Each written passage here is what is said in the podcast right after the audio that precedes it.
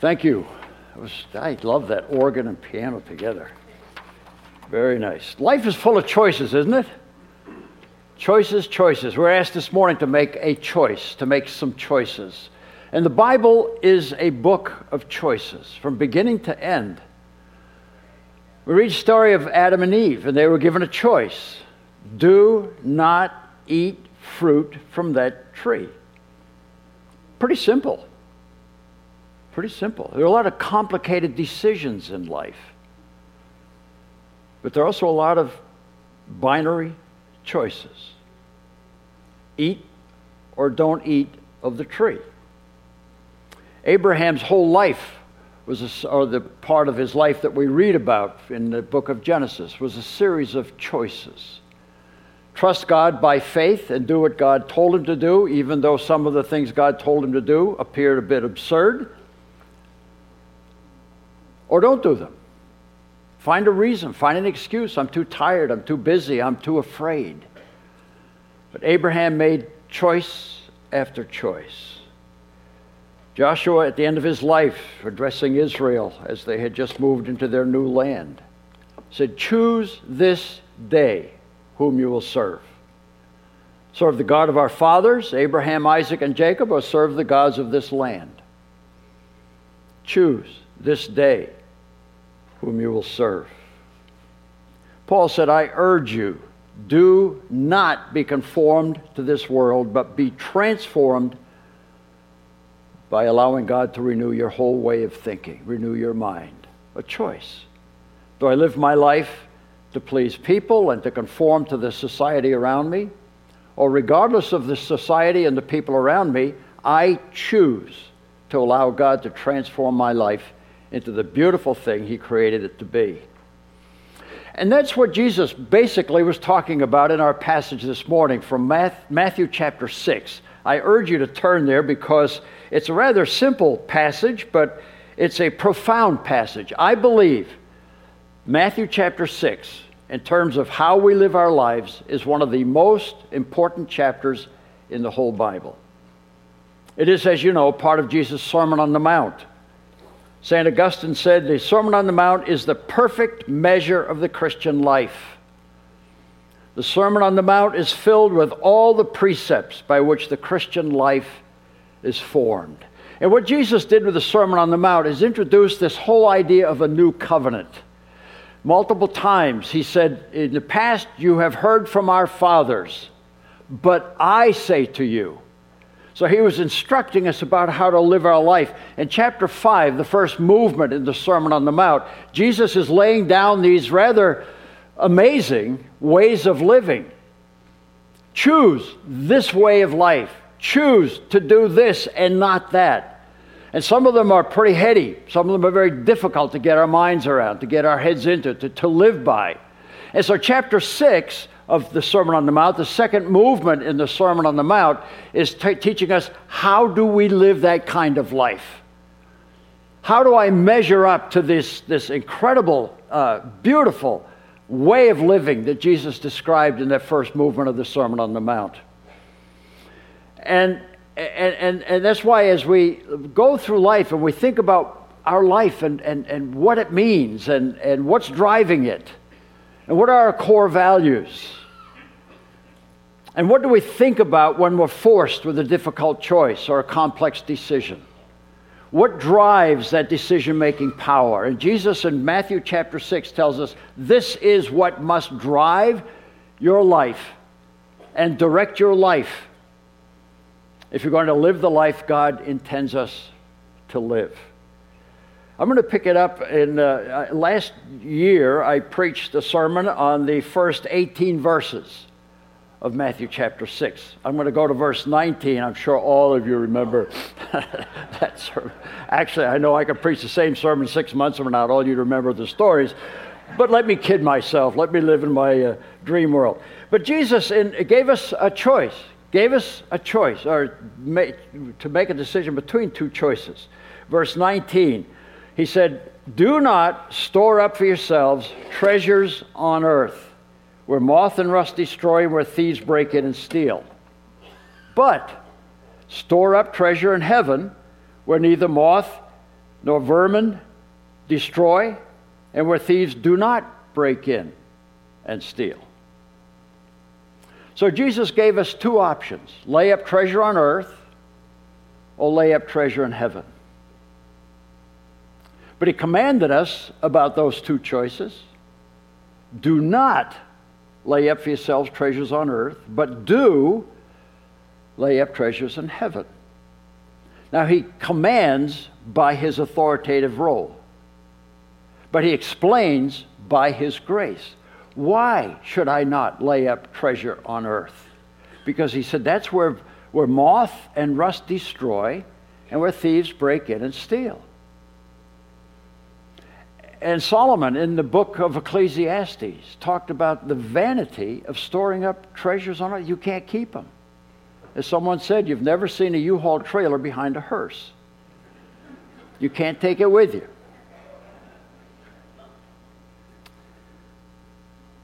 It's a losing game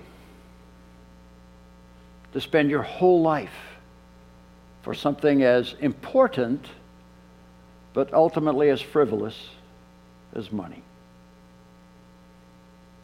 So Jesus said, I'm giving you a far greater option. Do lay up treasure in heaven. Explanation? Because that's where neither moth nor rust destroy, and where thieves cannot break in and steal.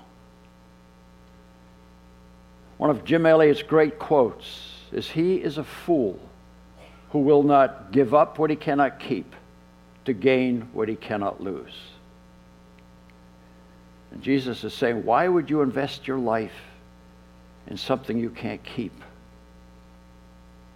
When I'm ordering you, I'm commanding you to invest your life in something you can never lose. Well, the question comes how do I lay up treasure on earth and how do I lay up treasure in heaven? Well, the first 18 verses of chapter 6 tell us how we lay up treasure on earth and how we lay up treasure in heaven. Chapter 6, verse 1, and I've preached this, so I'm just going to give you a synopsis right now because it's crucial to our passage this morning. Jesus said, Beware of practicing your righteousness before people to be seen by them, otherwise, you have no reward with your Father who is in heaven. He said, If you live your life for the praise of people, if you live your life for, for, for momentary, short term gratification, you are thereby forfeiting the opportunity to lay up treasure in heaven. Beware, beware of practicing your righteousness before men to be seen by them. Otherwise, you have no reward with your Father who is in heaven. And then he illustrated it three times. He illustrated it by giving, he illustrated it by praying, and he illustrated it by fasting. And in each of those illustrations, he said the first way, if, if you give in such a way that you, uh, the, the images sound a trumpet before you, let everybody know, look how generous I am, look how much I'm giving. I want you to recognize that I'm a generous person. And so you give your gift. And people come and say, Wow, are you generous? What a godly man you must be to be so generous. And God said, Did you appreciate that praise? You say, Yeah. God says, Good. That's all you're going to get out of it. Paid in full. You did it to be praised, you got praised, done deal. He says, But when you give, let your giving be in secret. Don't even let your left hand know what your right hand is doing. As your hand is, right hand is writing the check, don't let your left hand say, Whoa, boy, are we generous. Man alive. You, throw your shoulder out of joint, patting yourself on. He don't even you be overly. But let your giving be in secret, and the one who sees in secret will reward you. Now, some, past, some translations say, He who sees what you do will reward you. That's not in the text. The text says, He who sees will reward you. Because what God sees, what God is most interested in, is not that you gave or how much you gave, He's interested in why you gave. Did you give to honor God? Or did you give to impress people or yourself? The same with praying. Don't make these big flowery prayers and practice your theology so everybody knows how godly your prayer was. Same with fasting. So, what Jesus is calling us to do is, is to live our lives in such a way that, that, that we honor God and that God sees us and God is proud of us and God is pleased with us. And the eternal reward is that I am living my life in a way that honors and pleases my Heavenly Father. Whether there's going to be some special crown in heaven, that's, that's kind of mystery, mysterious. But what I do know, and what many of you know, is that when we do something that glorifies God, it does something to us. And so that's why Jesus said, now, realizing that you can live your life for the praise of people for a short term uh, benefit, or you can live your life for eternal reward, for eternal blessing by God. I command you, do not lay up treasure for yourself on earth, but do lay up treasure in heaven. And then he upped the ante in the next verse, verse 21. Here's why it's important that you do not lay up treasure on earth, but that you do store up treasure in heaven, because where your treasure is, there your heart will be also. What you love supremely is what you'll give your best attention to. Where your treasure is, there your heart will be. What do you love supremely? Jesus is saying. He's talking about core values. Core values. A core value is a non negotiable conviction that you will die rather than violate. A deeply held, non negotiable belief or conviction that you will not violate. When I'm teaching leadership classes, I teach about core values. And I say, how many of you would pour boiling water on your pet dog. I say, oh, what? How many of you would torture your grandmother? I can't even imagine that. That's a core value. How many of you would go a week without praying?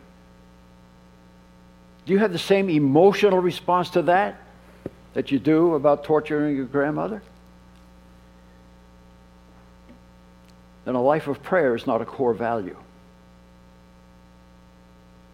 being faithful in giving, tithing, generous giving. Is that a core value? Is the idea of, of being careless about our resources, our financial resources, easier to do than to torture your grandmother? Core value systemic values, these core values.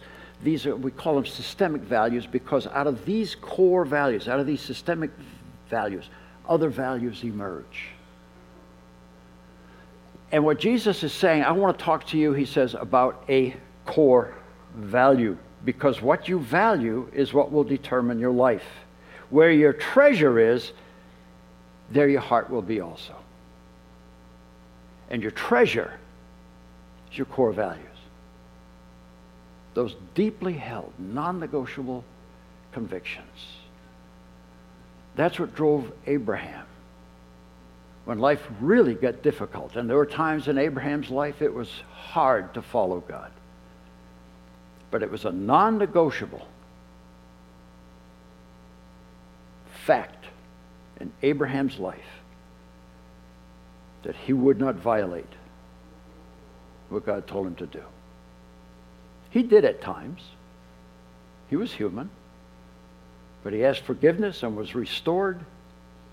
And in the New Testament, Abraham is called the friend of God because he knew what his treasure was. His treasure, his deepest passion, was to serve and love and follow his God. And that's what Jesus is talking about here laying up treasure in heaven by saying, My motive, my driving motive, the thing that drives and directs my life, is my deeply held passion to obey and please and honor my God. And then a further explanation, verses 22 and 23. He says, The eye is the lamp of the body.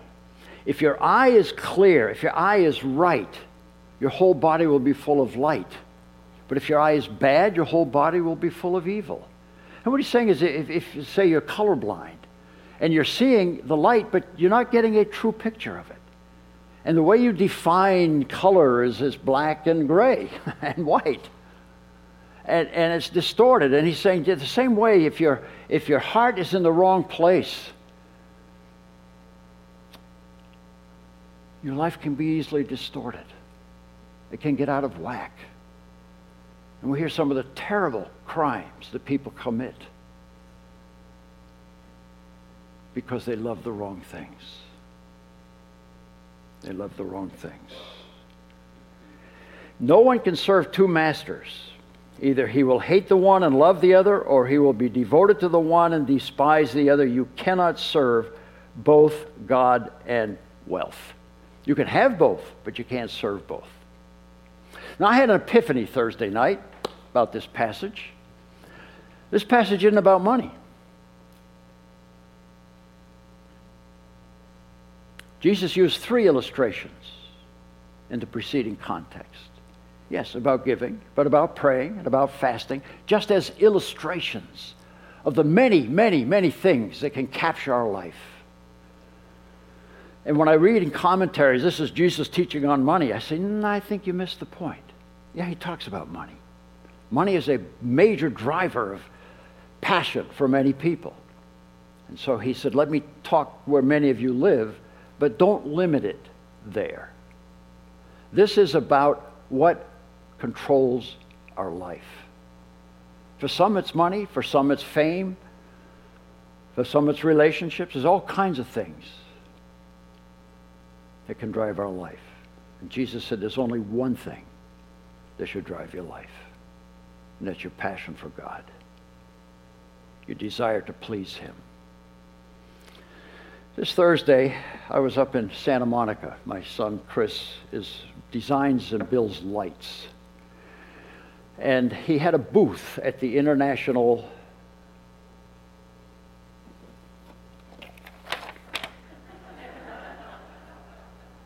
Well, I wrote it down somewhere.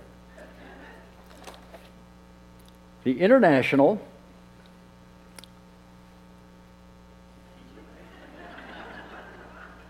Internal Design Association. Sorry. Yeah. Not only do I not remember, I can't read my own writing. And 500 exhibitors from around the world. And they gave awards, and these are the Grammys, these are the Oscars for his business. So they award for the best lighting booth. There are 500 from around the world, the biggest and the best in the business. He won the award for the lighting. We were thrilled. The last award was the overall Big Kahuna, Buzzle Studios. We cheered and we yelled. He had friends there, and Mel and I were dancing up and down and hugging. It was fantastic. Well, after the dust settled and we got home, Chris said, You know, the best thing about that was to see how proud and pleased you and Mel were that we won that award. And he said, It breaks my heart that mom wasn't here because she would have been so proud. So we celebrated that. And then I went into my room there in Chris's house, and pulled out my Bible and my notes because I had to work on a sermon for Sunday. And I was reading this passage and thinking and meditating and praying over it. It occurred to me this passage is about so much bigger than money so much bigger than money. And as I was feeling how happy I was and how proud I was of Chris's hard work and what he had done, I thought, when is the last time God said to himself, I am so proud of Sid. He brings me so much joy because he did what he did for me. He did that in that way. He spent the extra time on it. He invested the extra energy in it because he wanted to please me. He wanted to make me proud. And Jesus is saying, my friends, that's what life is all about. Don't get sidetracked thinking that the, the most impressive thing you can do is make a lot of money. Or the happiest, the thing that can make you happier than anything else is to make a lot of money. Or to build a lot of friends, or to have a lot of fame, or any of that stuff. In fact, seek first the kingdom of God he said down here, and all these things will be added to you. So, what's Jesus talking about? He's talking about elevating us, launching us into a level of life that is incomparable. It's a life whose reward is God saying, Thank you. I am pleased. I'm proud of you because I love you. The second epiphany was this speech that Jesus gave in the Sermon on the Mount. It wasn't a fundraiser. He's talking about money here, is the illustration. But he wasn't there to raise funds for a church or for a mission or for anything else for himself. You know why he said all this? Because he loves you. And it breaks his heart when the people he loves so much are wasting their life on anything less than honoring God.